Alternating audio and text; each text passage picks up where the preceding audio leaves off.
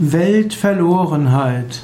Weltverlorenheit ist ein Substantiv zum Adjektiv weltverloren.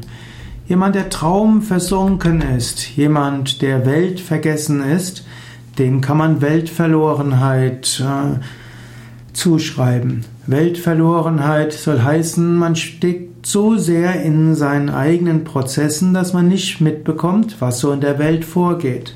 Man kann auch von der Weltverlorenheit sprechen, wenn jemand in tiefer Meditation ist und danach nicht so sehr in der normalen Welt ist. Weltverlorenheit, also jemand, der in einem anderen Bewusstseinszustand ist und der sich um die Dinge der Welt nicht so sehr kümmert.